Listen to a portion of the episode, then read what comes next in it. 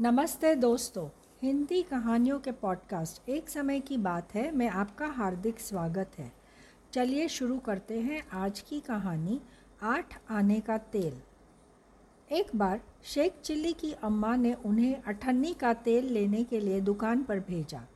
तेल लेने के लिए वे गिलास लेकर दुकान पर गए और दुकानदार को अठन्नी देकर बोले, लाला, अठन्नी का तेल दे दो। लाला ने अठन्नी रख ली। गिलास में पली से नाप कर तेल भरा तो वह गिलास कुल छः आने में भर गया। लाला ने कहा, लो मियाँ, चिल्ला। तुम्हारा गिलास तो कुल छः आने में भर गया। दो आने बच गए। बोलो, दो आने का क्या दूँ? दो आने बच गए? हाँ मियाँ, दो आने बचे हैं। इनका कुछ ले जाओ या पैसे ले लो। अम्मी ने तेल ही मंगवाया है। पैसे नहीं चाहिए तो लाओ दूसरा बर्तन। यह गिलास तो भर गया। बर्तन कहाँ से लाऊं लाला? मैं क्या बताऊँ? कहीं से भी लाओ। तो ऐसा करो तो आने का तेल इधर डालो। चिल्ली को ग्लास की पेंदी की ओर वाला स्थान ध्यान आ गया। तो उन्होंने झट तेल से भरा गिलास आधा करके लाला के सामने कर दिया। गिलास का सारा तेल लाला के कनस्तर में ही गिर गया और गिलास खाली हो गया। चिल्ली मियाँ ने गिलास की पेंदी में दुअन्नी का तेल ले लिया और घर आ गए। घर आकर उन्होंने माँ को गिलास दिया तो वह बोली, आठ आने का इतना सा तेल लाया है और भी है? शेख जी ने भोलेपन से कहा, कहाँ है? ये रहा इधर। चिल्ली ने गिलास सीधा कर दिया।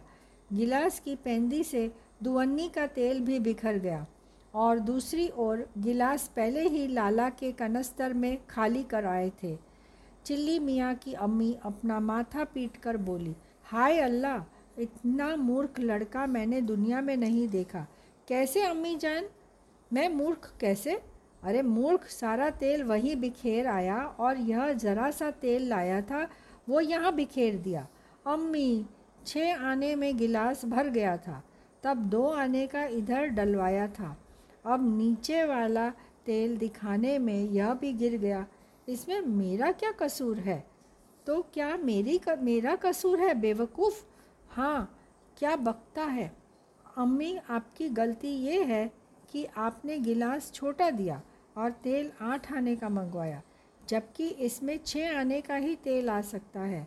आपका हुक्म तो मानना ही था, तेल आठ ही आने का खरीदना था। आपको कहना चाहिए था कि इसमें जितना पैसे का तेल आए, उतना लेना। इसमें मेरी क्या गलती है? ये तो सब आप ही की गलती है, अम्मी जान। हाँ बेटा, तुम जैसे मूर्ख बेटे की माँ को तुझे तोते की तरह रटा कर और समझा कर भेजना चाहिए था। यह कहकर शेख चिली की माँ अपना सिर पकड़कर बैठ गई। आशा करती हूँ आपको आज की कहानी अच्छी लगी होगी। फिर मिलेंगे जल्द ही एक नई कहानी के साथ। Happy listening